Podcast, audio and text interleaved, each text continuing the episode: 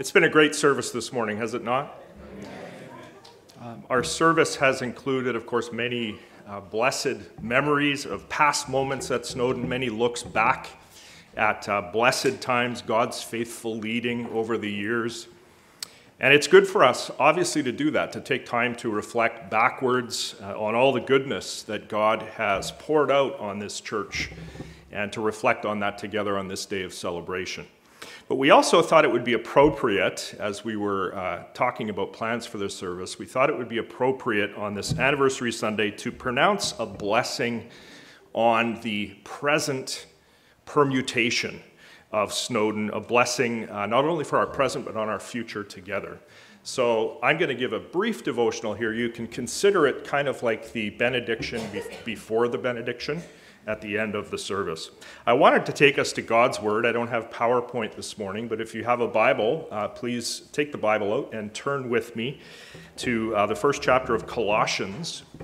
And just for a few short moments, I want to walk together with you through what the Apostle Paul says here to the Colossian believers.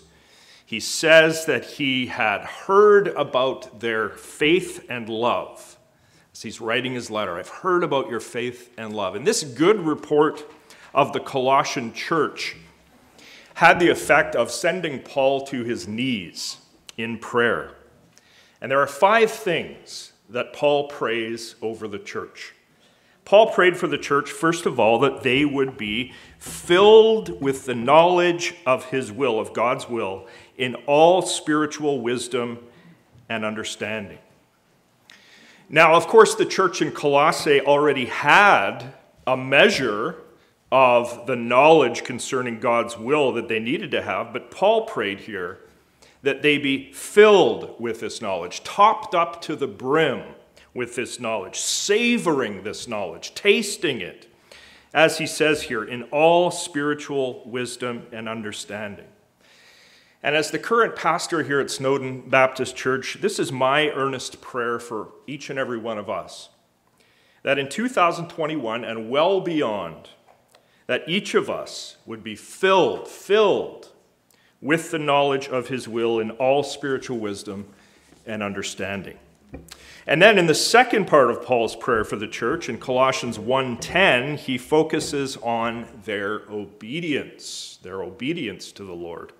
Paul prays that the church would walk in a manner worthy of the Lord, fully pleasing to him, bearing fruit in every good work. You know, when you know Jesus Christ, when you are a person who has experienced his grace, has experienced personally the delivering power of Jesus Christ, you will want to obey him and to please him because you treasure him.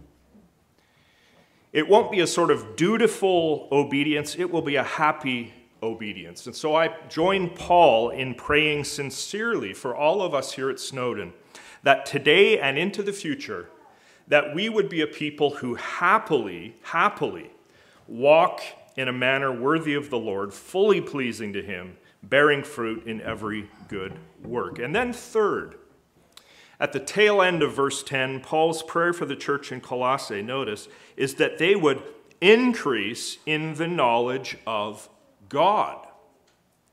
So in verse 9, Paul's desire was that the church would be filled with the knowledge of God's will. Now he desires that they increase in the knowledge of God. Paul wants the Colossian believers, the church, to increase in the enjoyment of God's presence, to increase in the enjoyment of the presence of God. He desires that the church deepen into a daily, hourly, intimate fellowship with the Lord so that even in those tough times of our discipleship, and all of us together have been walking through 2 years of toughness now, in those tough times of our discipleship, that we are still enjoying rich communion with the Lord. This is my prayer for each and every one of us on this anniversary Sunday, that we would increase in the knowledge of God. We always have places to go, don't we?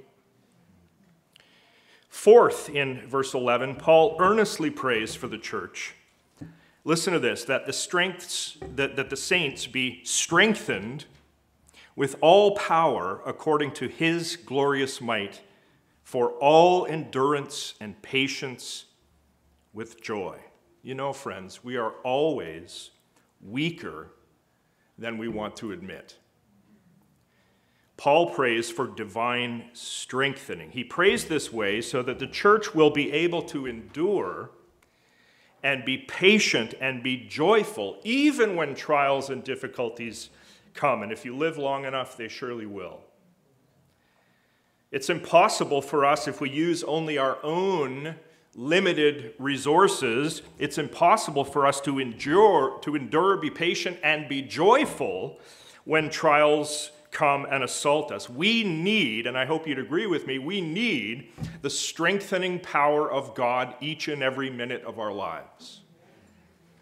Paul prays this power over the church, and so do I for us here at Snowdon. May we always be a church that suffers well, that shares the cross of Jesus Christ in a way that brings glory to God and shows the world that we are more than conquerors in him. And then fifth and finally in his prayer, Paul prays for increased thankfulness in the church, giving thanks to the Father, as he puts it there in verse 12, in trials, in good times, giving thanks to the Father. My ongoing and my earnest prayer for each and every one of us here at Snowdon Baptist is that we abound increasingly in thanksgiving, not just on Thanksgiving Sunday, but abound in thanksgiving every day, thanksgiving to our great, awesome God. And so these five things we pray over Snowdon Baptist Church on this 80th anniversary. Let's pray these back to the God who planted Snowdon Baptist Church, who remains faithfully with us today. Lord, fill us with the knowledge of your will, that we may continue to walk worthily and obediently. Lord, we pray also for an increase of your presence among us.